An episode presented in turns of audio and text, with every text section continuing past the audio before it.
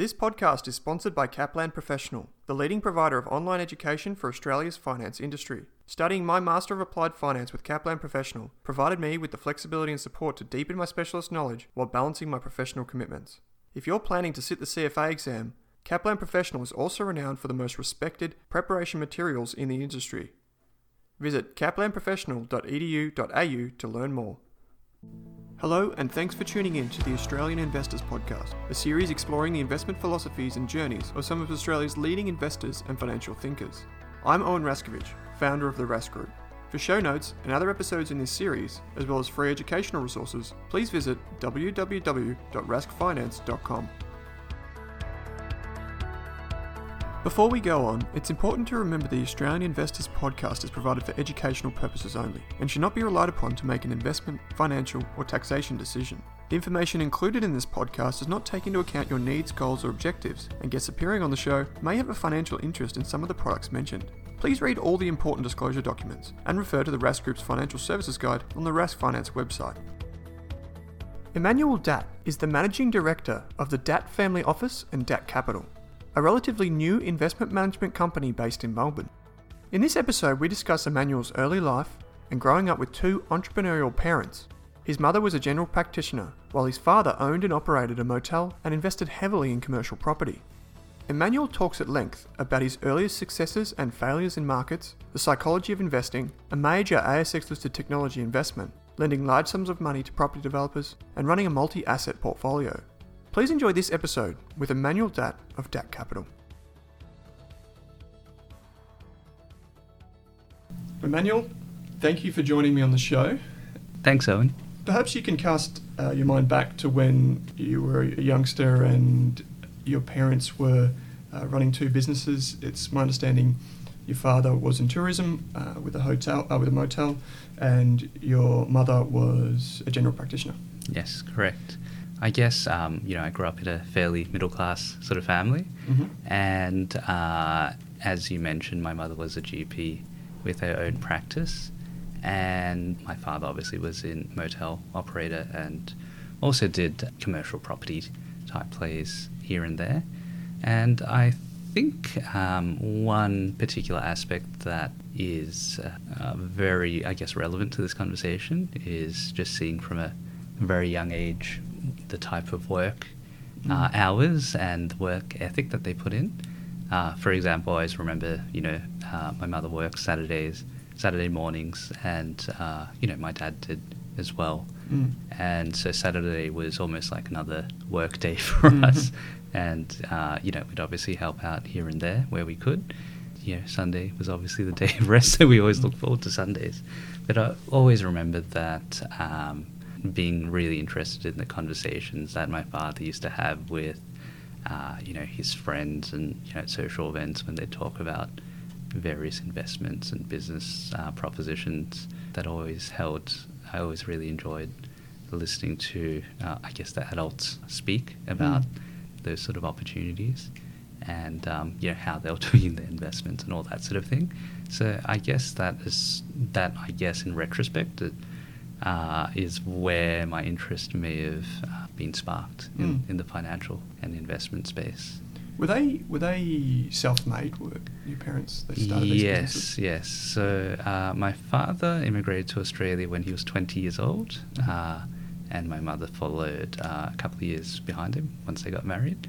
Yeah, so they were very much uh, self-made. Um, my um, you know um, my mother uh, worked in uh, you know hospitals and all sorts of medical facilities before.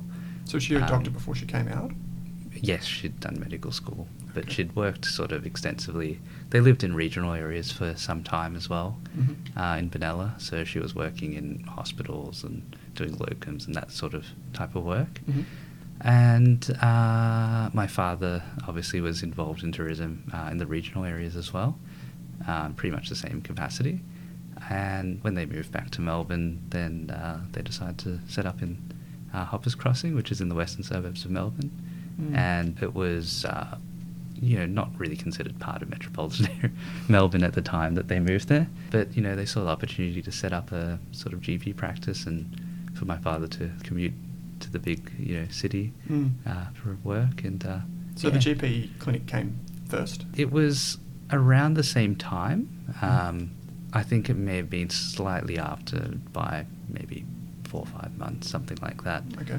Basically. Two businesses, pretty much from scratch. Yeah, sounds of it. yeah. Um, well, from the hospital, uh, the tourism side, uh, my father had some partners that were involved in the business at the time, and sort of gradually they were bought out. yeah. Okay. Uh, it sounds like they were very entrepreneurial. You know, they're willing to take the risk. Yeah. Did that ever? Do you think that wore off on you? Did you ever have any entrepreneurial tendencies as a youngster? Uh, not particularly, but um, I always remembered hearing, you know, my father uh, and mother telling me stories of when they first got married and um, they were living in Melbourne, um, out in Oakleigh, how, you know, they'd buy up houses in Richmond, in the Cremorne area, Mhm. which was considered very blue collar at that time. Mm, So, not today. Yeah. So I remember my father sort of, you know, when we'd drive through the area, he'd be like, oh, you know, me and your mum renovated that house. We, you know, bought it for 10 grand and Hmm. we sold it for 14 or something like that, gave it a splash of paint. And, you know, so I think um, that was obviously before they had kids. So, you know, it was a happy period of their life when they were renovating or doing little renovations on house properties and flipping them over for a bit of cash. So I think that uh, was uh, quite, you know, it made an impression on me that, Mm. you know, there are many ways to sort of earn a dollar. It's just about uh, applying yourself and using your head. It's interesting. I, I, I would assume that your mother being a GP and your father having his own business, that that would consume much of their time and their, their effort, uh, and it would hopefully also be quite lucrative. But then to have all these businesses or projects on the side, I should say, Mm. um, yeah, I, I suppose that adds a totally new dynamic to the, the your understanding of money. Yes, yes, I think so. And I think also um, we were raised in a very frugal environment. So, Mm. you know, we never got pocket money. For example, we had to justify or convince them why we should uh, get them to purchase something for us. And uh, yeah, we were sort of expected to help out, do our chores, all that sort of thing. So, Would you receive? So when you say justify, can you draw on any examples of, you know, would you say I, I want to go down to the cinemas or something like that, or Yeah, pretty much. So, um, when I was younger, cinemas were a fairly uh, special event, so they were quite rare. Mhm.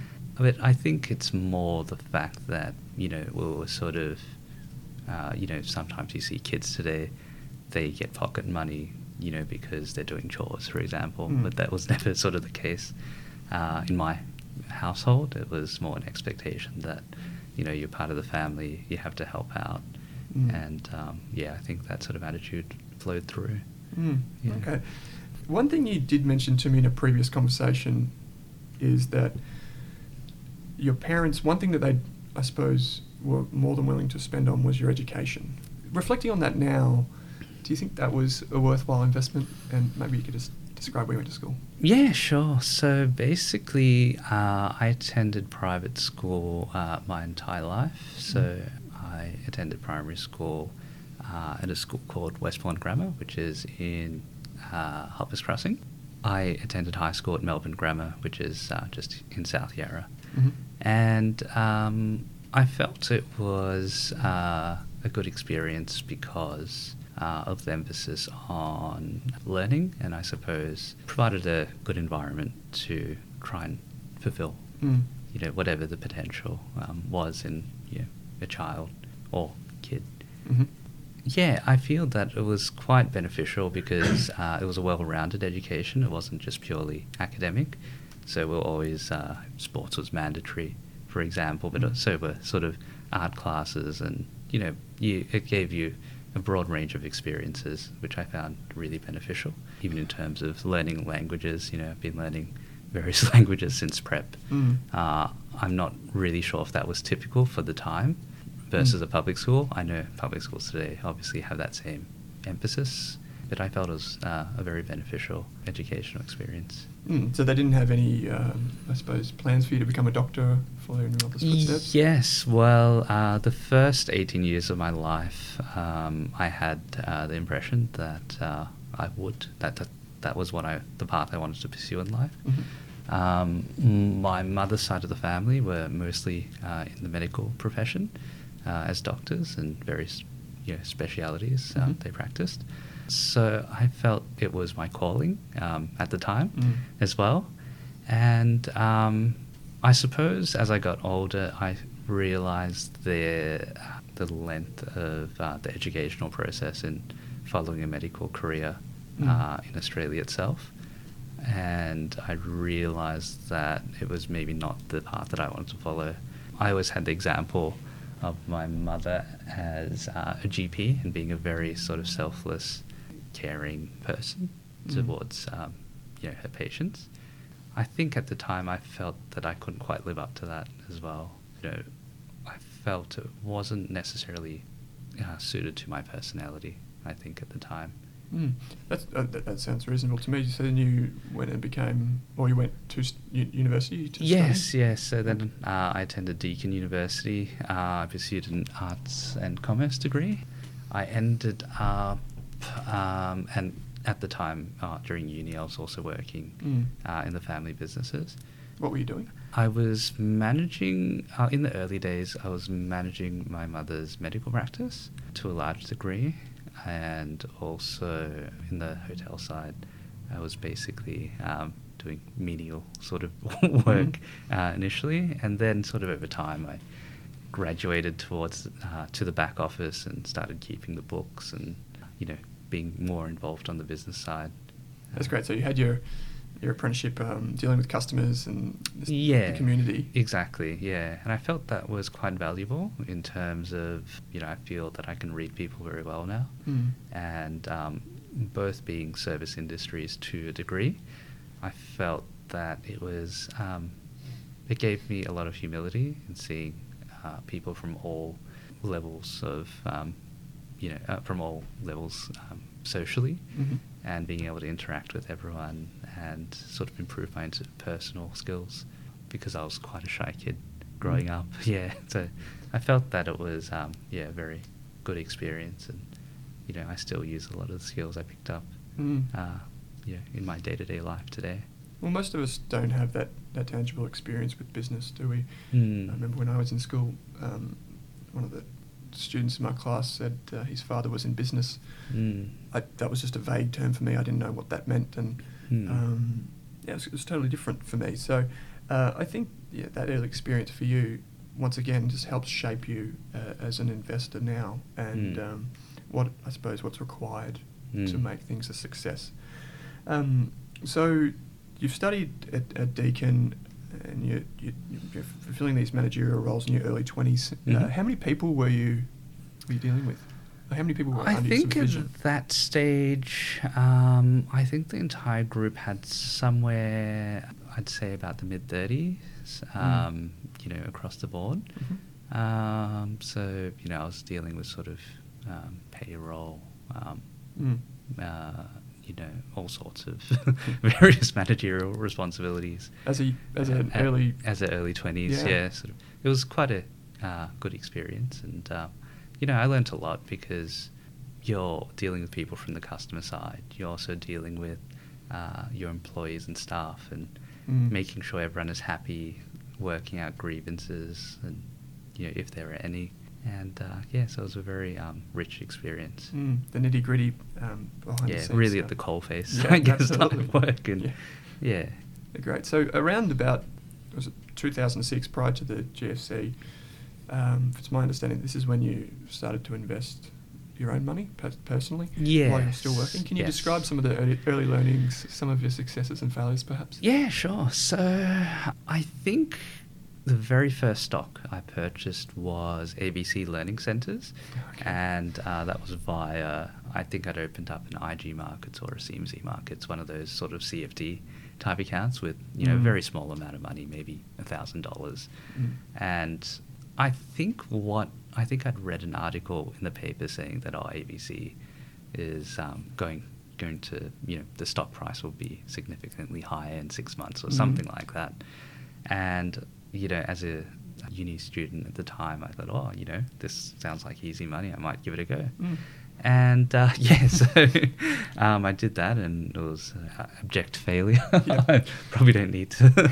I think most of us know how ABC learning ended. Yeah, Yeah. yeah. So I think uh, that experience of loss and um, you know, thousand dollars uh, to me as a uni student was quite significant, Mm.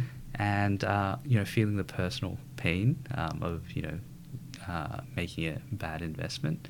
I think that sort of fired me to you know work out what I'd done wrong and how I'd done it wrong, because you know academically I was always um, very strong Mm. and I guess I always thought that um, there was a way to do things uh, in a better way. Uh, I always felt that I can justify something uh, intellectually, or Mm. you know, anything can be solved if you approach it the right way or with the right amount of application. And that's sort of the approach uh, I took. I really wanted to find out why I made a loss, essentially. So I did, uh, I guess, a little bit of study into how the markets work. Sort of learnt uh, from the ground up, and so uh, when that happened, it was sort of um, you know the very beginning of the uranium boom. Mm. After learning sort of the the ground, uh, you know, the very basic sort of framework for the markets, um, you know, I was on uh, a lot of uh, stock market discussion forums at the Mhm. time, uh, just learning the ropes, I guess you could call it. um, and I noticed a large uranium mine, Cigar Lake in Canada, had flooded, and that would wipe out a large proportion of um, uranium production at the time. Right. And uh, so basically, uh, with that knowledge in mind, I thought, okay, the commodity price rise, you know, uranium obviously being a controlled uh, material, Mm. you know, there's no ability to really ramp up supply that quickly. So I think I had that uh, knowledge of supply and demand quite young, I Mm. suppose, or yeah, I'd picked it up maybe a bit earlier, but it sort of intuitively made sense. Um, also, you know, stuff you learn in economics at Yeah, uni or, economics, or in high school. Yeah. yeah. So it sort of made sense to me intuitively. So, um, you know, looked through the various uranium companies, made a few investments, and I, I was quite successful for sort of uh, a year or two. So I managed to run up uh, my sort of savings of, I think it was about 30,000 at the time, Mhm. uh, ran it up 700% to a bit over 200 grand uh, Wow. on paper. Mm. Yeah, and um, as I mentioned uh, in, in the previous interview, that uh, I went away on holidays uh, for a month, had a lovely holiday, and came back, and it was cut in half Oh. because of um, you know the market correction. So it was a very valuable learning experience. You know, with the acceleration of you know making that much money uh, at the time, which Mm. was very significant. How old were you at this time? Uh, I was 23 or 24, and um, you know Yeah. I think the average salary at the time was somewhere around 40 grand. So Mm. it was, um, you know, it was a big um, uh, amount at the Yeah, time really for me. anyway. perspective, doesn't it? Yeah. Yeah. And um, yeah, so just riding the exhilaration up, but then feeling, you know, the despondency when it came down, even though I was still well ahead of where where I'd started. That um, you know, Mm. take off tax and all that sort of thing, and uh, you know, it's it's a it was a really probably major one of the key learning experiences for me. The uranium price at the time was just Mm. seemed no end to it. Um, Mm. I think it hit about $140 a pound, and Mm. now it's back below $20 or so, I think. Yes. Um, it seems that every year since that time, um, someone's been calling for a uranium boom of some Mm. description. Yeah. Did you, I suppose, take away anything psychologically like, with your behaviour and your temperament from that, that big drawdown? Uh, yes. I sort of, that taught me about position sizing more Mm. than anything because Okay. I was heavily concentrated in uh, these particular uranium stocks. Mhm. So I was fully invested probably across maybe three or 4 Mhm. stocks and they're all related to the uranium sector. So um, the correlation between all of them was uh, probably very, very high. Mm. And so that taught me um, quite a lot about diversification and, uh, I guess, holding uncorrelated positions. I'm, I'm interested to know how you got to that initial $30,000 to invest while you're at uni. Yeah, well, uh, this is a particularly strong memory for me. Uh, I re- remember having saved uh, about $2,000 by the time I left high school. Mhm. And throughout probably the first two years of university, I was working part time, earning you know a small amount. Uh, I think at that time I was earning maybe a couple of hundred bucks a week working part time, Mhm. and um, but I realised that um, I, I think it must have been the second or third at the end of the second or third year of university.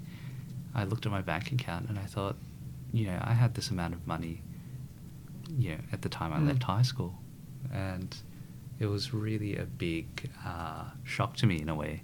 I'd been enjoying uh, Mm. university life a little too much, spending on things that I didn't need or, you know, particularly um, care for. I guess after some time, Mhm. or I wasn't being careful enough with my money. But that experience really uh, made me uh, think about what I was spending on. And uh, so over time, um, I'd managed to sort of saved up uh, my earnings and uh, built it up to about 30 grand. And that's sort of where I got my initial stake to Mm. invest um, in, That's- just by being a little bit disciplined about, you know, not maybe buying that extra drink or at the university bar or, you know, um, just cutting out, uh, you know, expenses that were luxuries in retrospect. Mm, it's funny how we can make those tweaks to our, our spending, and before we know it, that's snowballed into something which can lead to, in this uh, case, life changing in effect because you were able to use that money later on to invest. It's- Yes, it's yes, and um, yeah, maybe it was um, part of uh, my frugal upbringing that it had to Mm. come out somewhere. That Mhm. you know, I felt I maybe you know needed to spend money to to feel um, happy, but Mhm. I realised that it didn't really provide happiness, and that um, yeah, a bit of uh, common sense went a long way Mm. in the end. It's interesting. We always, um, when we're young, we seek abundance, and we, you know, we we collect things, we collect people and friendships, and what we think of friendships. But Hmm. over time, we begin to realise that uh, perhaps uh, it's the opposite. We, you know, we prune our our financial uh, our, our circles of, of, people, and we begin to appreciate what we have in front of us. And think that's, uh, in a way, it's it, it, it's borne out here in terms of. You know, we, we, we spend on these things that we think will make us happy, Hmm. um, only to find that they're not. But uh, I, I imagine this was around the time of the, the global financial crisis, the GFC, um, in the lead up to it at least. Mhm. Were you still investing throughout the GFC? I was, um, but to a much smaller degree. Mhm. Um, I think I'd been, yeah, psychologically, it took me some time to digest and process, I Mm. guess, the loss I'd experienced. And uh, I took, from memory, I, uh, I monitored the markets, but uh, to a degree, I was uh, afraid, Mhm. I guess, because um, you know, during the GFC period, uh, the market was in a general downtrend for about 18 months from memory. Mm. You know, every day there was doom and gloom, you know, from everyone, you know, Mm. the media and, you know, people that you spoke to. So I think there was a lot of uncertainty uh, during that particular period of time. And uh, I, it affected me uh, because I felt, you know, to a degree, riding the, um, I guess, riding, you know, with my portfolio value, I felt that I was untouchable and Mm. I could, you know, I knew everything. Yeah, yeah. and, uh, you know, to have uh, that portfolio value come crashing down, it was really, uh, you know, a wake up call Mm. for me. So you, uh, you were, I suppose, put off by this, the, the emotions, the the, the, Hmm. the behavioural um, biases kicked in here. Do you now look back on that and do you think what an opportunity that was, or are you, are you still today? Do you still believe that that was perhaps the right decision for you at the time? Yes, I think it was the right decision at the time. I think the right analogy is that the person you are today uh, is the sum of all your prior experiences. Mhm. So you can't. I wouldn't have, wouldn't change anything. Mhm. Uh, I've done in retrospect. I think uh, you know time was needed to gain that humility in Mhm. terms of um, you know learning that uh, the market is the master. it's not something that you can influence on an individual level. I felt that uh, it's it's really uh, helped shape my investment philosophy. That's a great way to put it. And as always, I personally think that it's, it's better to learn these lessons earlier in life Mm. because we have time to recover and, and, and, and adapt and Mm, definitely. yeah, compound that knowledge over time. Mm. So this leads us to a, a, a difficult time in your life personally, and Mhm. from what I can tell, perhaps even financially, Yeah. um, which was the passing of your father uh, before you turned 30 Mhm. Um, and I can imagine. Um, if you know if that wasn't hard enough, you've had uh, this, the family businesses in the background, and Mhm. correct me if I'm wrong, you're the eldest child in the family. Uh, no, I'm the middle child. Middle child. Yeah. Okay, but uh, you have the, the fi- uh, I suppose the financial nous and understanding. Yes. Um, this was a particularly tough time for your family. Did you feel the weight of responsibility given your, I suppose, like I said, the, the understanding of finance and to take that role on? And Uh, yes. So I guess part of it is uh, uh, my cultural background, Mm. uh, coming from uh, being um, coming from an Indian background. You know, the culture is generally uh, paternalistic in the sense Mm. that. Uh, you know, the weight of, um, I guess, the family expectation typically falls upon uh, the eldest son.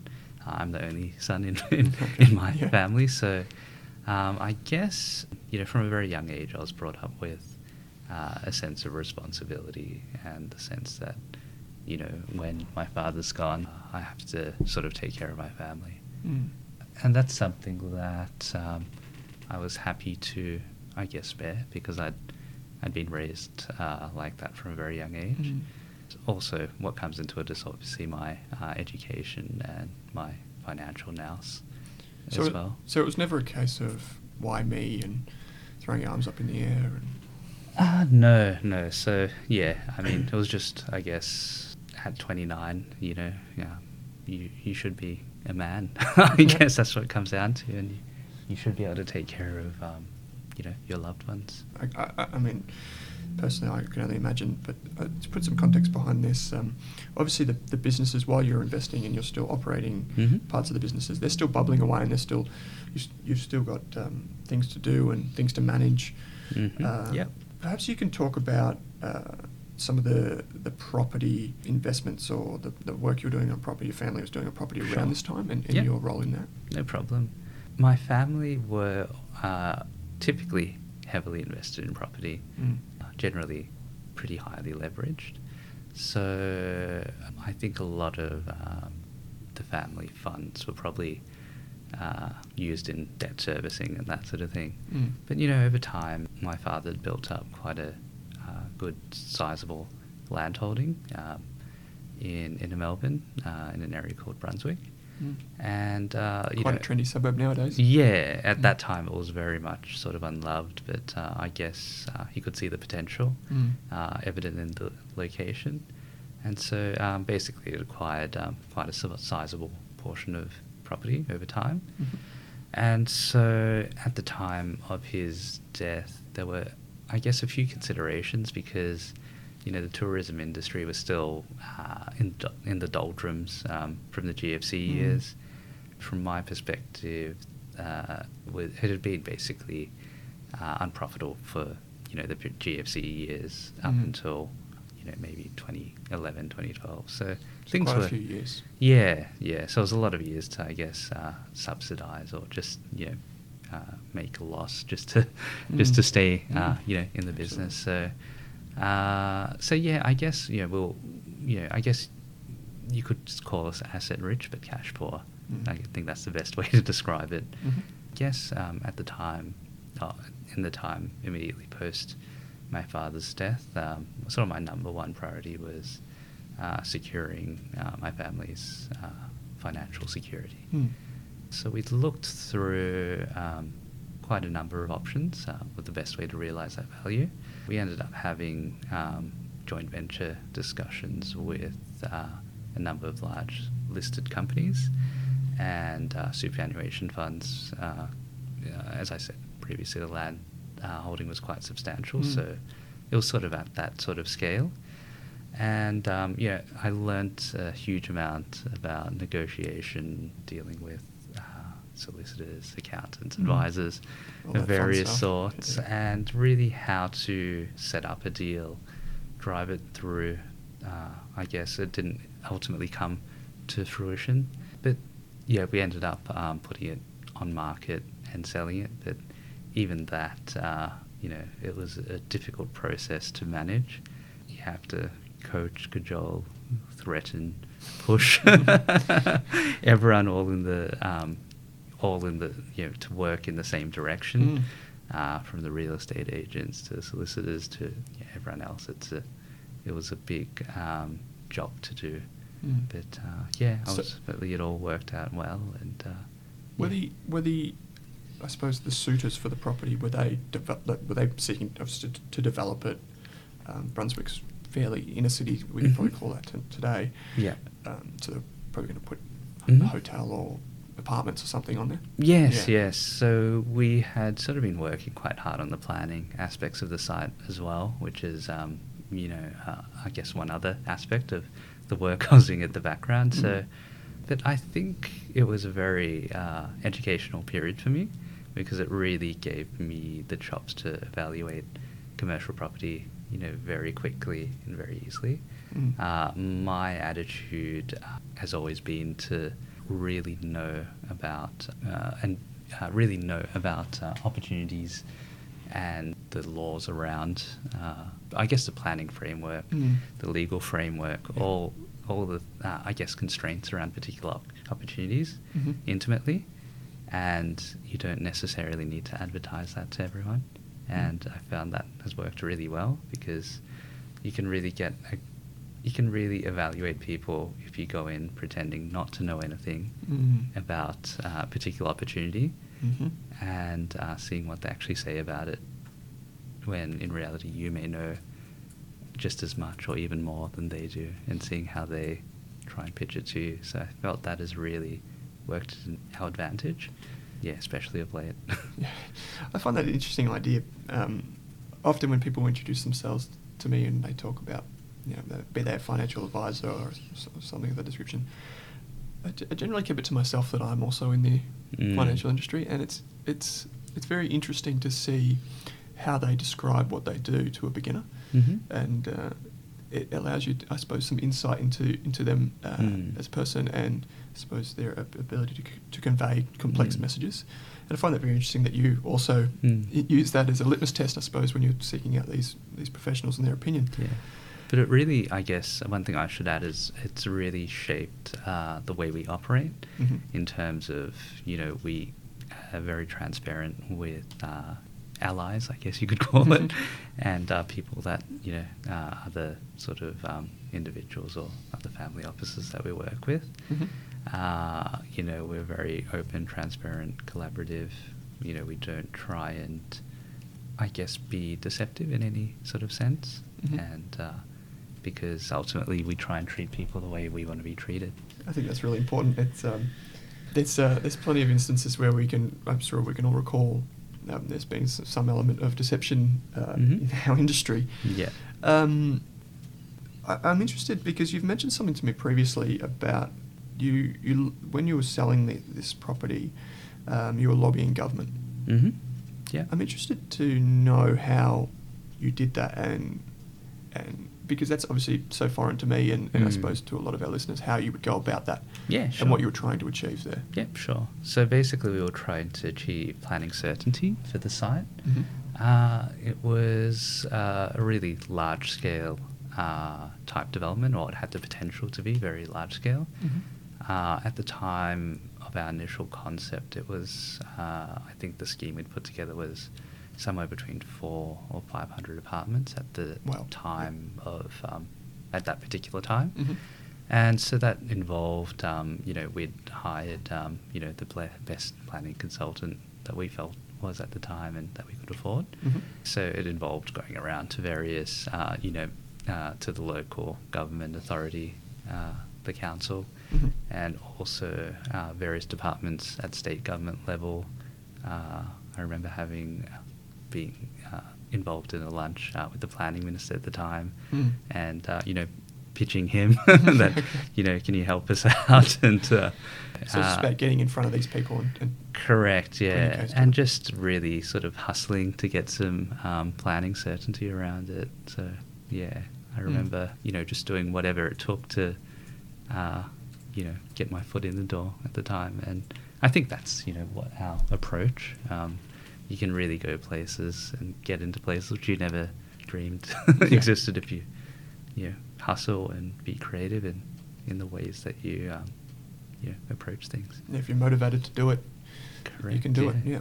This was around about uh, leading up to uh, uh, 2016, um, and the property successfully sells Mhm. um, at a valuation more than what you had previously been Mhm. offered or be Mhm. valued at. Can you give us any very rough idea of? I mean, it's, if it's a few 100 Mhm. apartments, can you give us any rough idea of what we're talking about here? Yeah, sure. So um, our assets under management within our own family office are sort of in the region of uh, the mid eight figures, and uh, that's uh, not including our external fund, which Mhm. we have just uh, started to take Mhm. on external investors. Okay. Yeah. Um, and uh, this, for me personally, if I was to be, in your situation, Mhm. um, and I was to come into a what you could call a liquidity event like this, Mhm. I'm, I might feel compelled at least to en- entertain the idea of potentially outsourcing some of the investing to fund managers Yeah. or whoever they may be. Mhm. You, from what I can tell, appear to have gone the other way and, and taken the responsibility on yourself to, to Mhm. start a family office, which you now run. Mhm. Can you explain why, I suppose, you started the Datt family office? Yeah, sure. So I suppose a lot of it comes down to one thing I neglected to mention before was that I pursued a master's in applied finance. Mhm. Um, that was sort of um, you know in the post uh, GFC period, Mhm. And I felt that was very beneficial. I did that more because I felt I had um, yeah a long term interest in the space, Mhm. and that I wanted to be very strong technically and uh, have a very strong you know technical grounding Mhm. uh, in finance itself, but you know with the uh, applied bent to it. Mhm. So uh, not just learning theory, but uh, things that I could use practically. And uh, I felt that was uh, really, really beneficial uh, to me personally. I, I guess at the time of the the period post the liquidity event, uh, we'd sort of looked at various uh, investment options or managers, Mhm. and we felt that uh, there was uh, what was lacking in the market was, uh, you know, a principal-led uh, fund, I suppose that Mm. was sort of multi-asset. Existing multi-asset funds, you know, provided very poor returns, sort of, you know, in the low to single to mid uh, single digits. Can, I, Uh, can I ask you what you mean by principal led? in terms of having uh, a CIO um, or a portfolio manager Mhm. uh, who had a significant portion of their wealth uh, in the fund. So that alignment it was was yeah, lacking. exactly. So that basically obtained uh, the majority of their returns via their own investment in the fund. Mm. Yeah, but obviously in a multi-asset and multi-strategy type context. Mm. Yeah. Okay. Um, just to give some context to readers, a family office typically has um, a large pool of money. Um, there's maybe accountants or people that play a role in the background, Mhm. and then you have investment investment specialists um, taking care of that money. So, uh, is there some degree, I suppose, of control that that gives you around tax planning, those types of things as well? Yes, yes. So we have uh, our own staff. Um, we typically outsource, uh, you know, the major, you know, legal, Mm. uh, accounting, that sort of thing. And uh, but we have, you know, our own investment team and you know, administrative reporting team uh, internally. Mhm. I suppose uh, with the principal led uh, having a member of the family, you know, uh, I guess driving Mm. uh, the investments. Um, there's no uh, question of agency uh, issues, uh, which uh, obviously a big factor. You know, I think incentives um, are very powerful, Mm. and uh, you know they have to be aligned basically. But I felt that removed that entire, I guess, dilemma you could call it. Mhm. So yeah, Yeah, because it's not always the case that the person who's overseeing the family office is also part of the family. Correct, yeah. Obviously, Oftentimes you'll have chief investment officers that have um, spent time in the funds management Mm. business and then come across. Correct.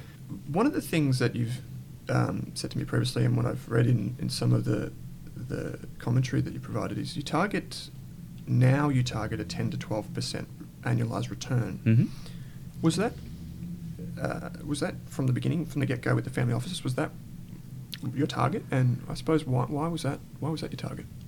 That was our target primarily because we felt it was achievable without a high degree of risk. And um, I, I suppose you know that would be a blended rate across multiple assets. Mhm. And um, you know our uh, we've achieved a little bit under twelve and a half percent over the sort of previous two years. Mhm. And that has been, you know, with the 25% average cash weighting. So um, we try and be Mm. very sort of selective with our uh, with the investments that we sort of participate in Mhm. and uh, that we invest in, the opportunities. So um, yeah, I think uh, you know, I think it's probably unrealistic to target, for example, 20% in a multi-asset context, Mm. unless the markets are you know really uh, you know really good Yeah, at the, a at the particular point, or coming off a very sort of low low point. Um, Mm. Like for example, the post GFC period, you could probably obtain those sort of returns, but um, I felt it was a it was an achievable return throughout the cycles. Yeah. Mm. Uh, and that's that's might I say that's um, quite impressive to uh, achieve that type of return with across multi assets, and by that we mean Yeah. derivatives, fixed interest, Mhm. equities or shares, and um, debt. Mhm. In your in your case, um, in 2018, Mm. uh, you decided to launch a, a managed fund vehicle alongside the family office. Yes. And, and essentially allowing outside investors to, Mhm. to come on board. Yes. Why was that? Why was that the case? I felt that there was uh, that was a niche that was missing in the current uh, market offering, Mhm. and I felt that if we could design a product that we'd invest in ourselves, then there'd be other uh, investors or market participants that would find the product useful. Mm. So that, I guess, is the core of it. Um, I suppose uh, also the fact that I'm relatively young. Uh, sort of, I mean, I'm, I'm 35 at the Mhm. moment, and uh, I've got a long road ahead of me. Mm. I think in this space. So I felt that uh, rather than just being happy and comfortable, uh, you know, investing uh, my own family's assets, I felt that uh, it was a new challenge and uh, one where I could provide value to um, other investors. In my experience, at least, it's when uh, an investor approaches it in that regard with in, in such a way that um, they have it's really their their own wealth that they're managing, but they allow outside investors. That um, Mm. can it, it can tend to lend itself to you know, a better experience for investors. Mm. Can you explain to listeners how you manage the money from a very high level, um, that Yep. bird's eye view? And I- I'm particularly interested, which we'll drill, drill down to in just a moment, but the the commercial debt part of the portfolio. Mhm. So can you Sure. provide that, that bird's eye view for us? Sure. So typically we source uh, our debt through uh, a wide variety of syndicators that we have relationships with. Mhm. Uh, for those who are unfamiliar, um, a syndicate is a collection of investors basically investing uh, in the same uh, facility. Mhm. Uh, for example, um, a commercial property owner might uh, need a $10 million first mortgage facility, and for whatever reason, he doesn't, he may not want to deal with the bank, or they might have, um, you know, uh, exposure limits Mhm. uh, within, you know, their primary their primary banking partner, and they just want, uh, you know, a mortgage Mm. done So or a this would be- refinance done quickly. So This would be like a, a property developer that wants to put up. yeah, or it could a- be even, um, you know, a, a yield type investor that owns an office building, for example. Yeah. Uh, yeah, so a syndicate is basically, you know, just say that 10 million might be split up again uh, between five or 10 different investors that Mhm. each take a piece. So we found that approach to be quite uh, beneficial Mhm. in terms of diversifying our risk without.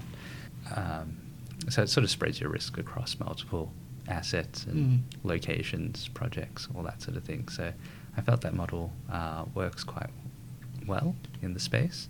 It probably sits within your wheelhouse, within your circle of competence, right? You know, you said to me previously yeah. you got your masters in, in commercial property.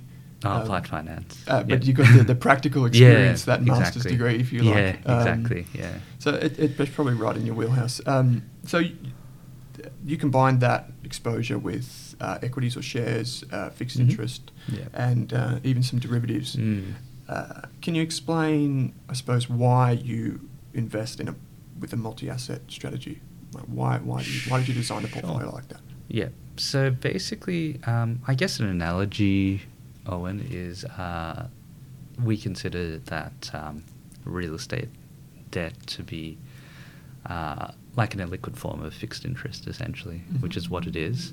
Uh, so, that you know, for um, a investor, they can take upon uh, particular risks. One being credit risk, equity, illiquidity, and leverage. Mhm. So we deal obviously in the first three risks, and you just need to make sure you're getting paid for that risk ultimately, Mm. the, the risk that you take on. Mm.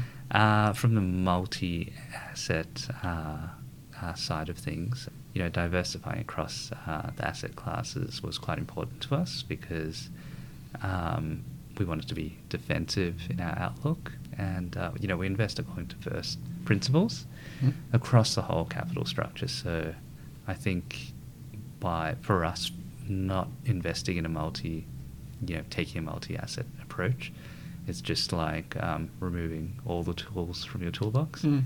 But yeah, um, so it just was something that worked uh, intuitively. Um, uh, you know, it made sense to me intuitively. Yeah, intuitively. with your experience and Yeah. given it's your family's money, that's how you would invest it. Yeah, Correct, yeah. Uh, you, you you touched on something there, um, leverage or gearing. hmm So you don't use any type of leverage to into your positions. No, no, sort of gearing or leverage at all.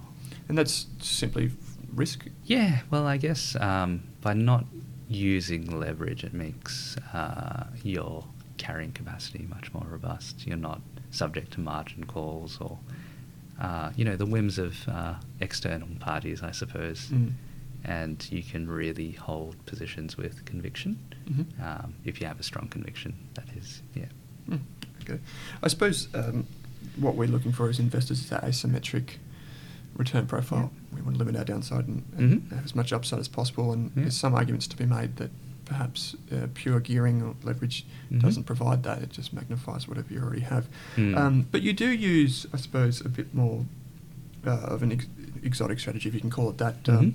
you do use derivatives and uh, I Yep. suppose a systematic approach to some types of investing across your portfolio. Can you Yep. explain how you use derivatives? And yeah, sure. yeah, whether they're used for risk or Yeah, potential return. Sure. So conceptually, uh, I say conceptually because we're still sort of in the process of implementing um, our derivative strategy. Mhm. But essentially, we are systematic in the sense that we're trying to obtain yield um, from the strategy, but not be subject to the long tail risk, essentially. So we sort of combine short volatility positions and long volatility positions, but we're always net long.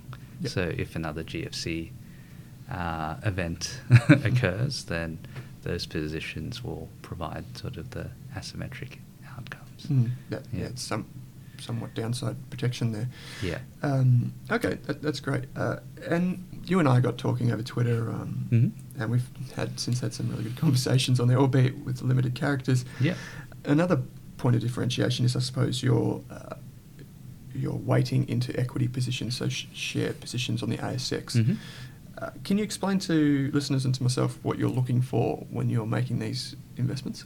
We look for a lot of things, to be honest. Um, we have various uh, buckets that we, I guess, silos that you could, you could Mm. there's probably a better description Mhm. that we particularly interest us. Perhaps I guess, you could use an example. Yeah. And describe what you like about the position or. Sure, sure. Say, for example, um, you know, I think it's pretty clear to um, people that follow us that we really uh, like Afterpay Mhm. uh, as an opportunity. Um, we feel that for a lot of reasons. Um, you know, the, we feel that the growth path ahead is uh, immense. You know, the opportunity in hand, Mhm. and um, we think it ticks all the boxes, you know, from the management team to um, the structure of the markets themselves to the technology. It's all, yeah, it's all there for us, Mm. basically. We feel that perhaps uh, the local market isn't valuing the opportunity the same way it might be valued in the US. Mhm. And uh, one thing that we found that was very interesting was the entrance of Berkshire Hathaway, that uh, that's run by Warren Mhm. Buffett, who's the Yep, epitome of of, course, yep. a value investor, and uh, their investment into uh, an Indian payments platform that they valued at, a, I think they purchased equity for about a $10 billion valuation overall Well, but saying that you know um, it's you know the clarity around the company financials isn't that clear because it's uh, a private company. So I felt that uh, that was almost a paradigm shift in, in terms of um, you know for for a prominent value investor Mm.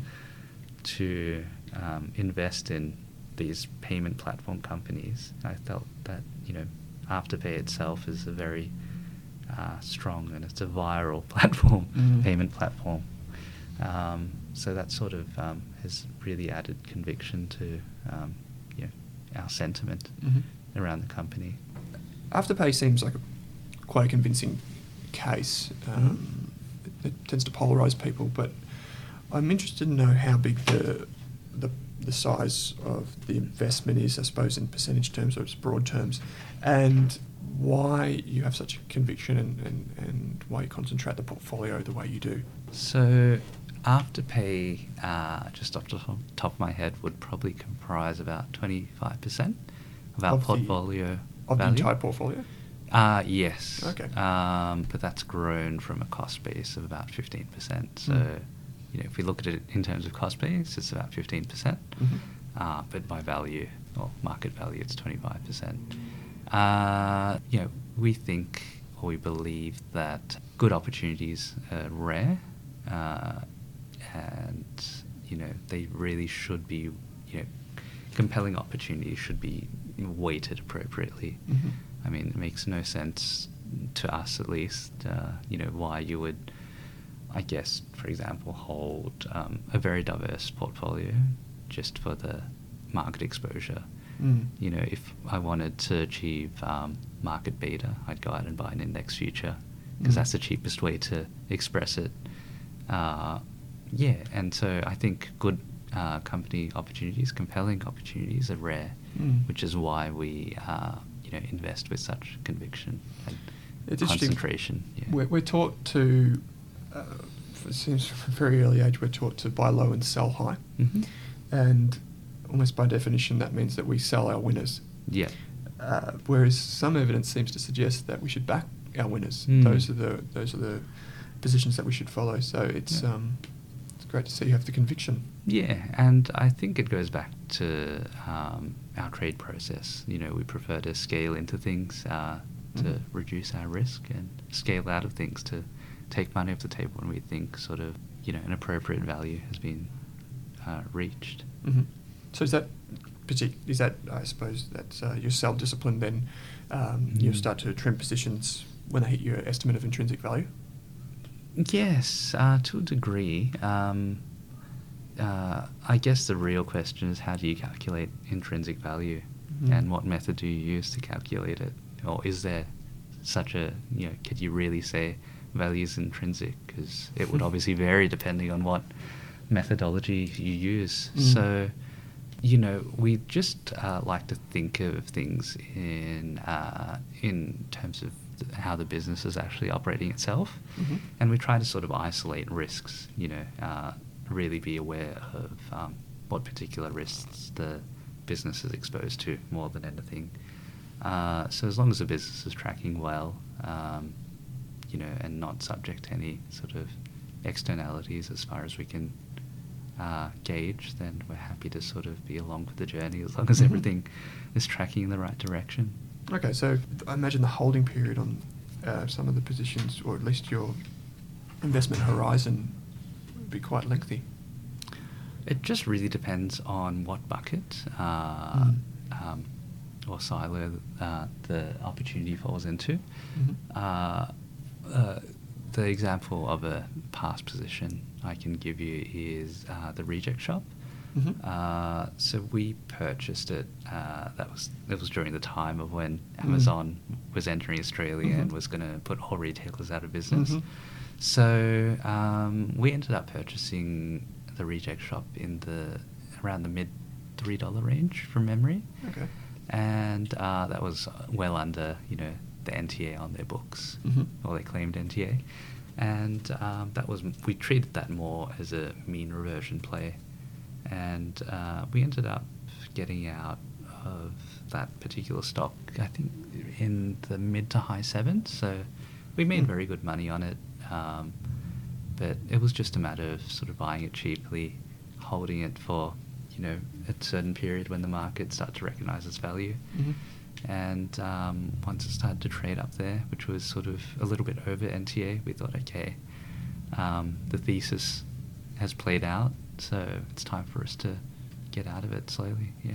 So would in that case you're using NTA as I suppose a Mhm. yardstick. As- Oh, in, oh, sorry, I should say in that particular instance, it wasn't uh, NTA that we used uh, as a primary measure Mhm. of value. It was more uh, the cash flow multiple. Okay. Which was so from memory, I think it was trading at about three-time cash multiple Mm. at three dollars fifty, and then obviously um, once it had risen, it was trading at a much higher multiple. Okay. So uh, I suppose a dyed-in-the-wool value investor would perhaps run a discounted cash flow analysis and um, maybe provide that reference point with uh, some sort of comparables. Um, so is that in this instance? It seems more like that was a comparables type of position. You looked at relatively what it was worth. Uh, well, it's more a matter of, for example, if I was to go out and privatize the reject shop at that valuation, which could have been a possibility given, you know, our AUM, Mhm. would it make sense from that sort of perspective as a PE sort of play? And that's Mm. how I really thought about that. Okay. Yeah. Uh, and if you've got a, you know, uh, if you're buying at a cash multiple of three times, Mm. that's a cash yield of a bit over 30%. Mm. You know, debt is cheap at the moment. Mm. How much equity would, would be required to take it over at that valuation? You know, so it was uh, compelling from that opportunity. Mm, that's interesting. Uh, m- most people probably wouldn't look at it through that lens. Yeah. Whereas you have the ability to do so, I Mhm. suppose. So that's great. It's great insight into your valuation process. Mhm. So how, how much of the portfolio do you allocate to shares? We use a dynamic approach, so we don't have any uh, constraints whatsoever. Mhm. Um, you know, I, I'm talking about in the sense of our, our private portfolio, not the, the fund itself has position limits, Mhm. uh, but privately we, we're unconstrained. Mhm. I suppose at the moment um, we'd probably have about maybe 30% uh, equity exposure at the moment. Okay, and that's all Australian? Yeah, Yep. yeah. So we're purely uh, uh, invested in the local market because uh, we find it a little bit easier to manage FX risk and Mm. or not have exposure to that FX risk. Mhm. One thing that I'm interested to know is, with your team as it is today, how how do you filter or how do you get ideas across you know, all assets that you invest in? Sure. So we have relationships with uh, a large number of uh, debt syndicators. So we ha- we get access to a lot of deal flow, basically. So in a month, we'd typically see at least four to five opportunities a month, I'd say. Mm. Um, so that gives us a lot of insight into what's happening in the market, and you know we hold um, uh, all that information on a database, so we can tell, Mm. you know, virtually within you know 15 minutes whether we like the deal Okay, or whether we quick, don't. yep. So, and uh, we've developed a really um, good reputation in the market that we can put up, you know, significant clips of money in very short notice. I think um, the quickest we put up money, I think, is almost same day, to be honest, for one of our deals. Wow. Um, Same day.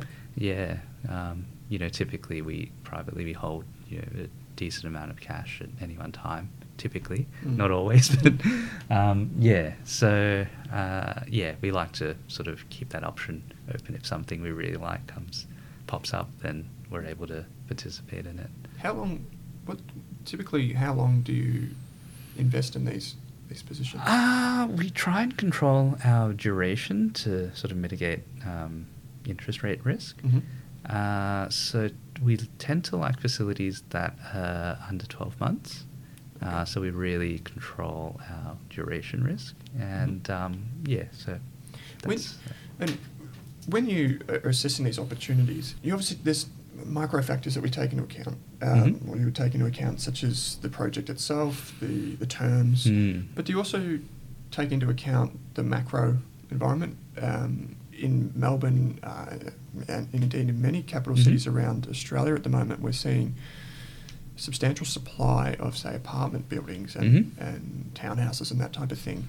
Uh, and there's concerns around there are concerns around you know severe price um, depreciation, Mhm. um, potential bankruptcies with builders, that type of Mhm. thing. Yeah. Um, can you explain how you mitigate those risks and and Yeah, sure. and the, the terms of the, the deals, I suppose, in any broad sense? Yeah, so we have uh, deep industry links, or we maintain deep industry links. So, um, and that runs across, you know, uh, market participants at, at every level in every capacity. Mhm. So we are able to virtually pick up the phone to anyone Okay. in the industry and find out what's going on. If you know, that's sort of part of our due diligence process. Mhm. So I think that is uh, a, a real advantage for us, uh, and that's what sort of separates us. Um, you know, it's, Mm. it's almost like an edge, being able to call you know a big commercial builder and say, okay, do you think this is um, appropriate Mm. uh, for a construction estimate? Do you think the facility will be enough? Yes or no? Mm. What's wrong with this? So I think that uh, provides us a really good uh, broad advantage, and being able to sort of call these principals of the firms directly Mm. is a real advantage for us. Yeah, I can imagine. Um, I think in a previous conversation you've said to me that, and this will provide context for the listeners, that uh, you know, it's just like a mortgage on a house. If you're the first creditor to, to take control of the property if things go really badly. Hmm. So is that primarily how you see risk? Um, that's the, I suppose, the worst case. And um, Mhm. has that ever happened? Have, have you ever had to, I suppose, I don't even know what the term is, but uh, Mhm. take control of uh, premises? The term is foreclose, and Mhm. no, we haven't. Okay. Uh, we tend to be pretty good at picking out uh, the projects that uh, we don't think stack up or Mhm. make sense. Of course, having that market intel um, is really beneficial um, Mhm. from that side. And um, there are lots of tools out there that um, are freely available to the public as well. You know, in terms of you know um, whether you know the end product is priced. Um, you know, at a realistic figure. Mhm. So we look at all those sort of factors as well, and um, it's all um, sort of freely available um, to the investing public, yeah, Mhm. as well. And uh, um, now that you mentioned um, the first mortgage, So you can also invest in in debt depending on the facility at different levels, Mhm. and uh, you know that's we judge that according to first principles, as we mentioned. So Mhm. everything goes back there down Mhm. to that you know, for first, if we're getting say ten percent on a first mortgage, then the second mortgage should be a lot higher, Mm. and uh, you know, you work off that. In a recent letter, uh, you talked about funding in the marketplace, uh, the big banks particularly. Before the GFC, I believe the number you had was around about 60%. percent Mhm. They were uh, throughout the, the, the commercial real estate debt markets. And then we saw that spike a few years ago, but Mhm. now we've seen that come off, and you expect that to continue. Yeah. Why do you think that? Why are they pulling out? And I suppose, well, does that create an opportunity for you? Yes, well, it's a simple supply and demand equation. I think. Um, Mhm. I think you're making reference. I think pre-GFC uh, banks were funding. I think about sixty percent Mhm. of the uh, commercial development space. Mhm. and that had risen as high as 85% or thereabouts, Mhm. and uh, that's down. I think it's sitting at about 75% at the moment. Mhm. But I think that will continue tapering down because uh, of the entrance of new players in the market. For example, the commercial development space in the US is significantly lower. Okay. I think that, you know, just off the top of my head, is sits at about 30%. Mhm. Um, I'm not saying that it will become like Mm. that in Australia, but you know, um, it's a very uh, broad market, and um, yeah, so if the banks drop five percent, that's still a huge opportunity Mhm. for private investors out there. When I read that um, in the letter, I thought that that was potentially a concerning sign. Mhm. But if that creates opportunities for other lenders to come Mm. into the market, then I suppose these pro- these developments are still going to go ahead, and Mm. and um, builders are, are going to are going to be able to source capital. hmm Investing in shares, uh, Australian and international, is, is probably enough for me in terms of my intellectual capacity. Mhm. Um, so I'm interested to know um, where do you feel you fundamentally you add value to the to the investment process? I think across the whole board. Okay. Um, you know, I think being a generalist with strong technical skills Mhm. has its advantages, and being able to compare opportunities across different asset classes um, is really valuable. Mhm. Uh, for example, if you know someone who only invested in equities is only com- able to compare equities against equities, but not uh, compare returns at the equity level against you know higher up in the capital structure, Mm. I think that really affects um, the ability to analyze um, those equity opportunities accurately. Mm. Yeah, I think that's, I, I guess, where a lot of our value lies in being able to accurately assess uh, the risk return characteristics of our investments. Mm.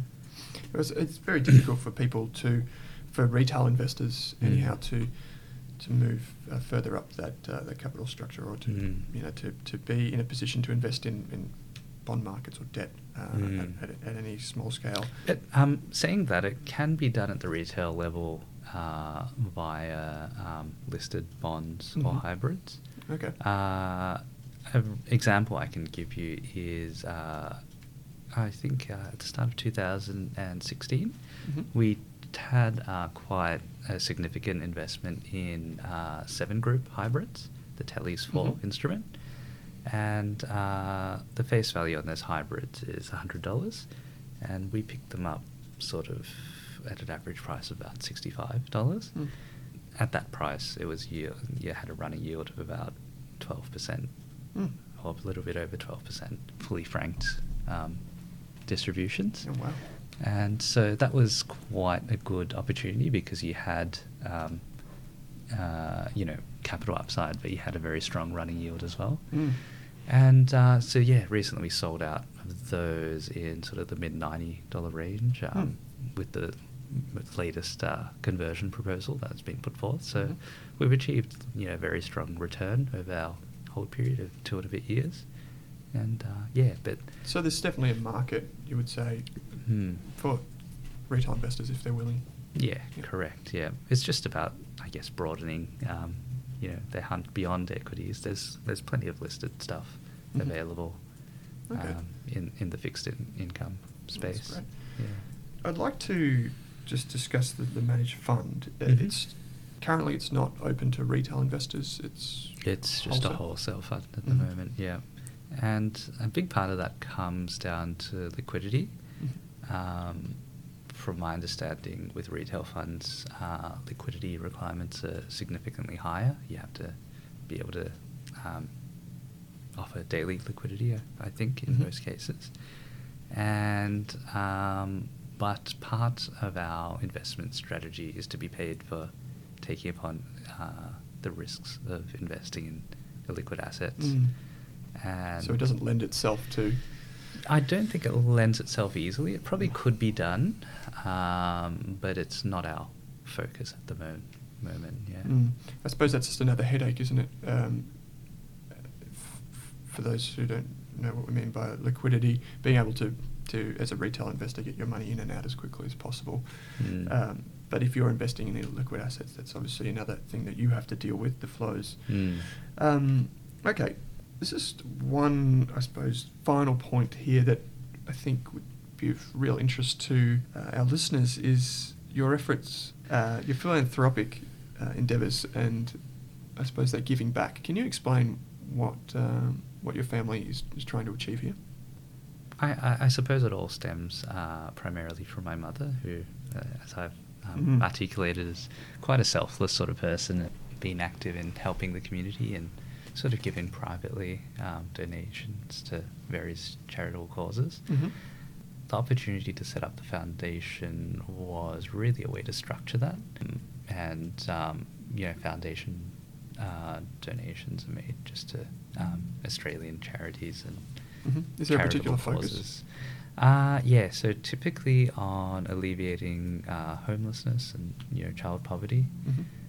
We do we, we give to sort of medical research as well. Mhm. That's in addition to her um, you know private donations. Mm. I think uh, that's wonderful. Overseas. So yeah, it's been um, it's been a good experience for us uh, in the sense of really thinking about you know how the funds will be or the donations will be used most efficiently Mhm. and how we'll get to those in need now, you know, rather than Mhm. a year or two down the track. I think, um, you know, there's a real need for, um, you know, charity in society, Mm. and we focus on helping people immediately rather than. Mm, because there's obviously, I suppose, one argument is that can be made is if you have the ability to invest money and compound that um, relatively well, Mhm. that the money is perhaps better off in your hands for a substantial period of time um, Mhm. rather than delivering those those those funds now. Mhm. Uh, so, just to confirm, does a portion of the, the profit from the, the managed fund go to the charitable trust that you've set up?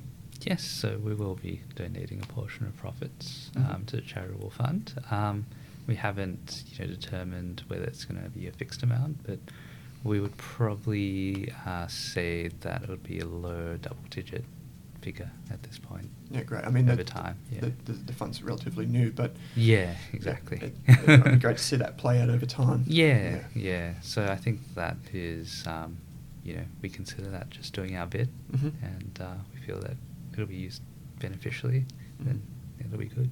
Yeah, great. Um, okay, so if people want to learn more about you and about that family office and the Datt Capital group, where can they go? Uh, the best place to go would be our website, is dat, datt.com.au, Mhm. and that provides sort of a broad overview of um, what we do. You can request for more details through that.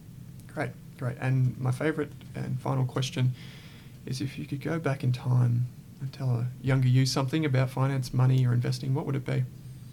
Uh, I don't think I'd change anything on because, as I said before, you know, we're, you know, the person we are today is, um, yeah, we're a sum of all our experiences, and Mhm. um, you know, I think I've got a very happy, satisfying life at the moment, and I wouldn't change that for anything. That's great to know. Yeah. And uh, Manuel, thank you for your time today. Yeah. And uh, I look forward to chatting to you again soon. Yeah, thank you, Owen. Thanks again for tuning in to the Australian Investors Podcast. For further episodes, head to www.raskfinance.com. To provide feedback, nominate a guest, or hear from me, you can find me on Twitter with the handle at Owen Rask. Cheers to our financial futures.